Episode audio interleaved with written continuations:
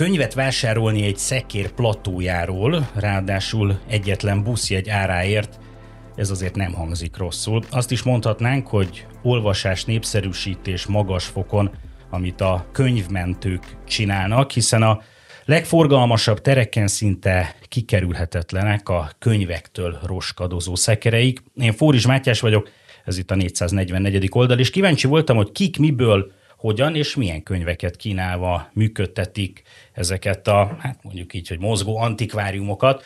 Köszöntöm a stúdióban Tóth Orsit, a könyvmentők munkatársát. Szia!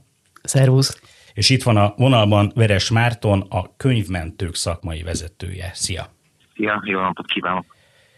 Kezdjük talán a egyik legközhelyesebb újságírói kérdésnél, de azt hiszem, hogy ez itt most indokolt, hogy miért indítottátok el a könyvmentőket, a könyvszekereket, és kié volt egyáltalán az ötlet? És akkor Márton, ha lehet, akkor kezdjük veled. Hát mondjuk az, hogy én találtam ki, de tulajdonképpen nem találtam ki semmit, hanem az volt, hogy én a 90-es évektől egészen 2009-ig tanítottam gimnáziumban magyar töri tanárként, volt egy tíz éves szünet, és amikor visszamentem, mondták a barátaim, hogy Marci, gondolnak, hogy visszamész tanítani, mert nagyon nagy baj van. Nem tudtam, mi az a nagy baj. Hát akkor láttam, hogy a nagy baj az, hogy a diákok 30%-a funkcionális analfabéta, tehát vagy diszlexiás, vagy diszkalkuliás, vagy diszgráfiás, és a diákok nagy része semmit, de semmit nem olvas. Ez volt az egyik, tanárként ezt láttam, a másik pedig az, hogy pokoli drágák a könyvek, és a könyvesbotok megszűntek, és akkor uh, arra gondoltunk, hogy uh, az utcára utánok visszük a könyvet, forgalmas csomópontokon essenek át rajtunk, és a nem olvasók, akik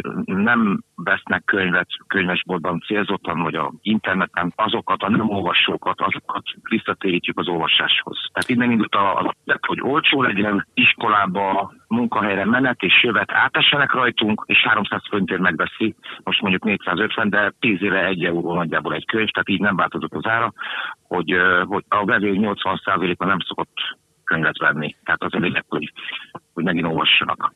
Tehát akkor végül is egykori irodalomtanárként azon gondolkodtál, hogy hogyan tudnád közelebb hozni, és akkor első körben a fiatalokhoz, és aztán gondoltál egy nagyot, és azt mondtad, hogy mindenkihez, lehetőleg sűrűbben, gyakrabban az olvasást. Hát ezek utcai, ezek utcai iskolák, hát a vevőink nagy része, ilyen volt ilyen szűrés, tehát van három millió nyugdíjas az országban, hát azok aztán semmit nem vesznek, most már néha már kaját se. Tehát a nyugdíjasok, fiatalok, idősek. Jó, és akkor ezt kitaláltad, hogy valahogy meg kéne oldani ezt a problémát. Hogy jött az, hogy Igen. ezek legyenek szekerek? Mondjuk miért nem sima bódékról hát, szó? Ez kényszer, kényszer megoldás volt. Én láttam Bombéban egy ilyen ilyen háromkerekű triciklit, amin volt egy kis könyves bódé, de az egy fantomkép volt, mert láthatóan a súlyt nem bírja el egy háromkerekű tricikli, gondolkoztunk kemény gumiban, kis motorkerékpárgumiban, veterán teherautóban. Végül azért maradtunk a szekérében, mert a szekérnek a kereke az, ami elbír több tonnát. Tehát nem tudtunk más csinálni. Tudjuk, hogy rustikus tárgy urbanus környezetben ebből még lesznek problémák, de a szekér kerék és a szekér alváza az, ami több tonnát elbír, és ezért döntöttünk amellett, hogy régi ö, szekereket veszünk, ledugjuk a oldalát, meg a tetejét, meg a szebb részeit, és arra építjük a pavilont. Ebből lehetnek problémák szerinted? Érdekes volt, amit mondtál, mert hát pont, lehetnek, pont, hanem vannak is. Tehát vannak olyan városok, ahova a szekeret nem tehetjük le, azt mondják, hogy nem való a környezetbe. Mondjuk nem műtárnak tekintik, hanem bódénak, tehát Veszprémben, vagy Kőbányán, vagy például most most nem akarok kerületet mondani, Budapesten is volt a főépítész dönt egyébként. A polgármester hiába mondja azt, hogy igen, a főépítész, ha úgy dönt Budapesten, hogy egy, egy szekér ne legyen egy városba, mert az hülyeség, akkor, akkor nem engedi meg és kész. És ha nem írja alá, akkor hiába van politikai akarat, a főépítész azt mondja, hogy rustikus tárgy, tehát ez, sőt, hát bár műtárnak tekintenék, de nagyon sokan bódénak tekintik, és ugye a bódékat meg nem, nem kultiválják a komoly városok. Valahol nagyon tetszik a szekér, és műtárnak tekintik, felépít, felújított 80-100 éves tárnak, valahol meg bódénak tekintik, meg, meg mit keresett szeki egy városban. Tehát akkor ez abszolút, Tehát, abszolút város, város, illetve kerület függő, sőt azt is mondhatnám, hogy így van. ez az éppen aktuális vagy adott, nem tudom, milyen kerületi építésznek, nem tudom kicsodának a van, személyes van. döntése belátásának, ez tetszik-e vagy sem? Így van. A politikai akarat minden, mindig megvan, tehát hála Istennek, hogy valami jót is mondjak a politikusokról, pártállástól függetlenül minden politikai oldalt ezt támogatja, mert látható, hogy senki nem akarja, hogy a gyereke vagy az unokája azt kulturális analfabéta maradjon, de, de szakmailag beleköthetnek, igen, hogy a, mondjuk a Moszkva téren mondjuk hogy néz ki egy szekér, oda való-e vagy nem. Tehát igen, a, a főépítész, nagyon sok főépítésznek vagy építésznek nem tetszik. Most már gondolkozunk azon, hogy vagy más installáció lesz, esetleg mozdony, vagy matchbox, vagy, vagy, vagy Bauhaus gömb, tehát előbb-utóbb váltanunk kell, mert nem, most már, már, már nem annyira poénos, tehát lehet, hogy már... Várj egy picit, bocs, ne haragudj, ne haragudj, még ezt most muszáj, hogy érted, hogy mozdony vagy matchbox, azt hogy, hogy kell elképzelni? Hát ugye egy szekér az egy rustikus tárgy, de mi van akkor nem szekeret csinált, ugye ezt mint a manufaktúrát csinálni, mi van akkor nem szekeret csinálunk, hanem mondjuk csinálunk egy kis kis vagont, vagy egy mozdonyt, vagy egy, vagy egy, egy olyan tárgyat, ami mondjuk egy, egy, egy közlekedési eszköz, imitáció, vagy egy veterán jármű átalakítva, és akkor az meg belevaló a városi környezetbe. Aha. Mondjuk egy, egy, csak ugye nagyon nehéz, hogy nyitható legyen, zárható legyen, beleférjen 1200 könyv, tehát nem olyan egyszerű, de Jó, okay. valami olyan eszközt előbb-utóbb ki kell találni, ami, ezt kiváltja. Akkor Orsi, téged hadd kérdezzelek, hogy az olvasók vagy a vásárlóitok részéről ti egyébként tapasztaltok bármilyen kritikát a tekintetben, hogy ezek miért szekerek? Nem, de hát az a, az a senkinek nincsen gondja, hogy, hogy miért szekerekről áruljuk a könyvet. Nyilván elmondta, hogy a Márton, hogy ennek vannak praktikus oldalai, de az olvasók ebbe soha nem kötöttek bele. Hogy jöttetek ti így össze? Hogy találtatok egymásra? Tehát, hogy vannak emberek, akiknek az nagyon fontos, hogy mindenki más olvasson többet, nosza foglalkozzunk ezzel, rendeződjünk, és csináljuk ezt meg. Te Márton 2013-ban alapította az Egyesületet, és akkor kezdte el, akkor építette az első szekeret, ezt Kőbányán a Havanna lakótelepen tette le, és utána elképesztő energiával fejlődött ez a dolog. Most már 14 szekerünk van, ebből 9 Budapesten, van egy Szolnokon, Kelet-Magyarországon, és van négy a Dunántúlon. Illetve kettő, kettő Romániában, van egy Szovátán, a Székelyföldön, és van egy Szatmár Németiben. Uh-huh. És hát mi úgy találtunk egymásra, hogy ez az Egyesület ugye 2013 óta létezik, és én kb. másfél éve csöppentem ebbe bele. Nekem nagyon tetszett ez a, ez a dolog, hogy, hogy az utcán könyvet lehet kapni, és akkor elkezdtem velük dolgozni, de szerintem a csapat, ugye úgy van körülbelül egy ilyen 20-25 fős csapat az Egyesületben, és hogy olyan csapat gyűlt össze, aki, akinek van köze a, a könyvekhez, az olvasáshoz, kultúrához. Uh-huh. Nézzük meg, hogy hogyan kerülnek ezekbe a szekerekbe, vagy ezekre a szekerekre a könyvek, milyen könyvekről van szó, tehát hogyha mondjuk Orsi uh-huh. tudsz mesélni a könyvek útjáról. Ugye Mártonnak az volt az alapötlete, hogy, hogy tényleg átessenek az emberek, vagy lássanak az emberek az utcán könyveket, ezért született ez az utcai könyvterjesztés ötlet, hogy a másik fontos dolog, hogy ezekből a könyvekből, amiket mi árulunk, abból, abból szemét lenne. Tehát azt úgy kell elképzelni, hogy hogy minket általában adományozók keresnek meg, akik vagy örököltek egy lakást, ami tele van könyvekkel, illetve veszünk át könyveket antikváriumoktól, tehát olyan, olyan könyveket, amiket már az antikváriumok sem tudnak eladni. Ugye itt gondolhatunk arra, hogy, hogy a könyvéget is azt gondolom, hogy sokan barbárságnak tekintik, de az, hogy hogy ezek a könyvek az úzdában végzik, és mondjuk konyhai papír törlőt csinálunk belőle, hogy az sem, az sem egy ilyen felemelő mutatvány, és hogy, hogy ez is célja az Egyesületnek, hogy, hogy ne a szemétbe kerüljenek ezek a könyvek.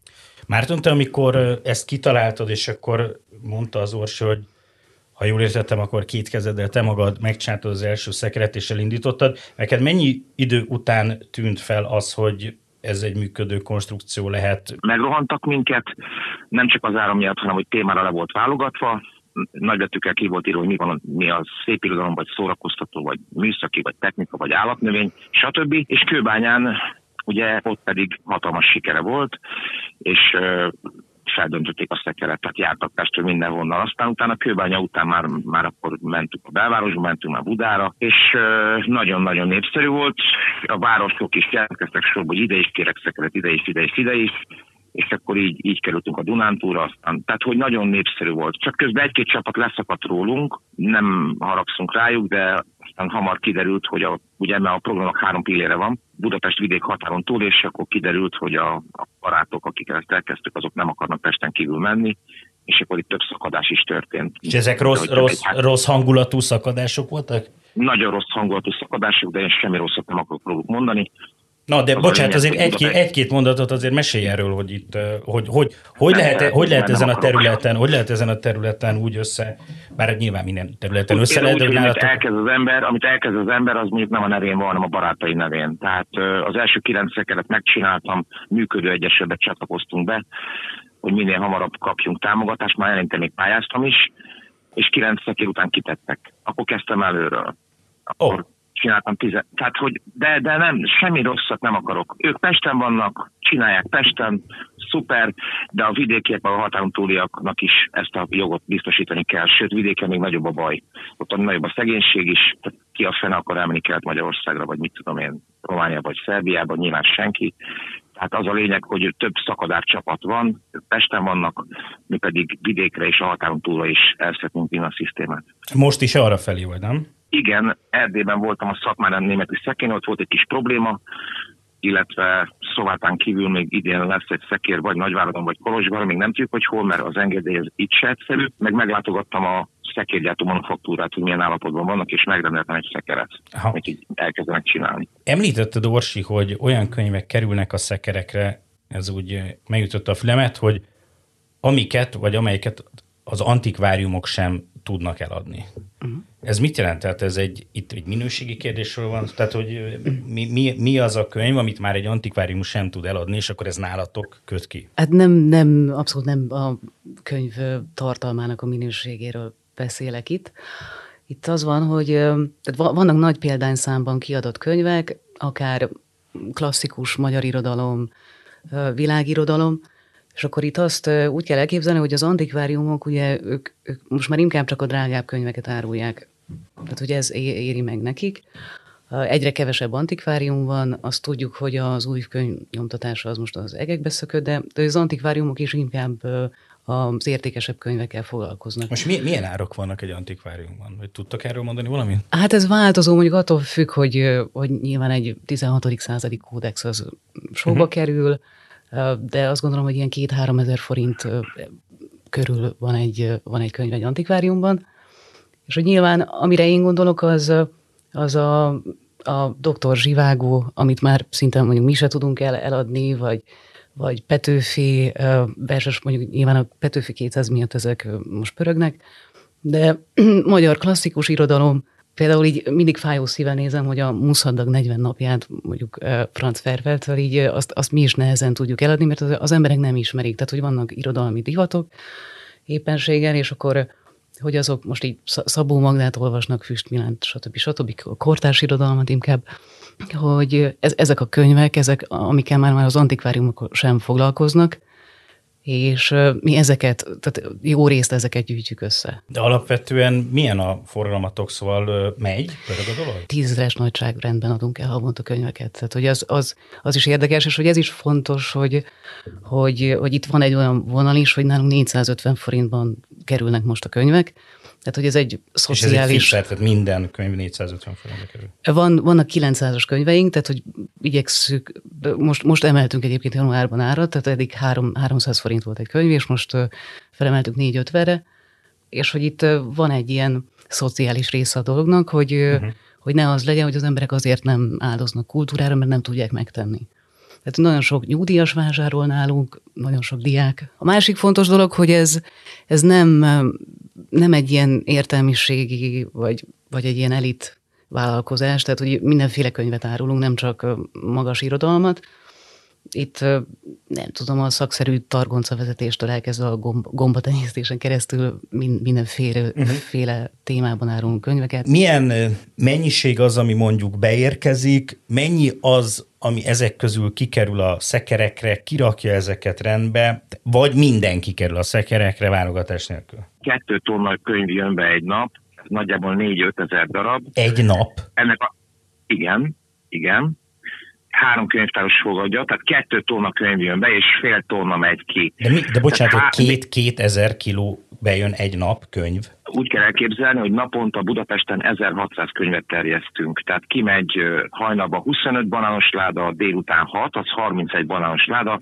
Tehát 1600 könyvet terjesztünk. Pesten 5 szekéren, tehát én most nem tudok egész számokat Jó, mondani. Kb. 5 szekéren, e- Tehát 1600, de, de, de a könyvek, amik bejönnek, annak a nagy része butasság, vagy, vagy szakadt, vagy második rész, tehát nyilván most a Stálint nem fogom kiküldeni, tehát a szakmai színvonal számít, és ugye ordas eszméket vagy butaságot nem terjesztünk, meg, meg lejárt tankönyveket, tehát nagyon sok hülyességet is beküldenek hozzánk, uh-huh. meg papírhulladékot, tehát az a lényeg, hogy szerintem négy könyvből egyet tudunk megtartani, vagy kettőt, a többi meg megy a újra hasznosító telepre, tehát a szemétre, és megint könyv lesz belőle. Tehát így lesz a mondjuk a Stalinból kisherceg, vagy Vuk.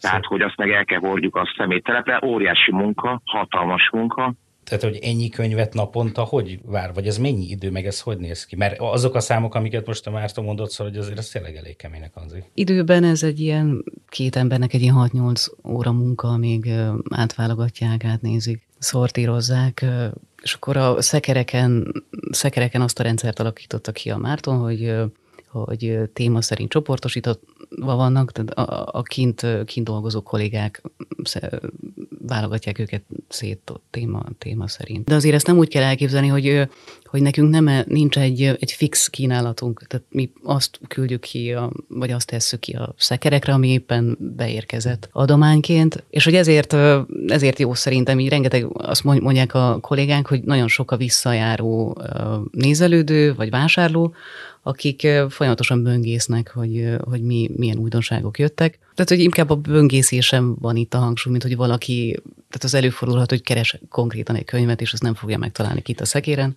A, a területfoglalás az hogy működik? Szóval, hogy mennyi, mennyi időre tudjátok, kinél kell egyébként ezt lefoglalni? Szokott, ezt mesélte, a, vagy mondta a Márton, hogy nem mindig engedik, de azoknál az eseteknél kérdezem, hogy ahol engedik, ott egyébként hogy történik a a folyamat? Az önkormányzatok hatáskörében van ez a dolog, illetve vannak fő, tehát Budapesten a, a fő, fővárosi önkormányzat területében, vagy a kerületi önkormányzatok kezében van a területfoglalási engedély kiadásának a joga, és akkor hozzájuk kell fordulni, és általában ilyen fél évente, egy évente meg kell újítani, hogy velük, velük szoktuk hmm. ezt intézni. Ugye azt említettem, hogy Budapesten van kilenc szekerünk, még idén az a terv, hogy jó lenne Budapesten még egy szekeret építeni, szeretnénk még Kelet-Magyarországon egyet, illetve Erdélyben egyet, és akkor ezek, ezekhez próbálunk az önkormányzatoktól engedélyt kérni. Köszönöm Tóth Orsinak és Veres Mártonnak, hogy itt voltatok. Mi is köszönjük. Nagyon szépen köszönjük a lehetőséget. Én Fóris Mátyás vagyok, ez a 444. oldal. Két hét múlva újra találkozunk.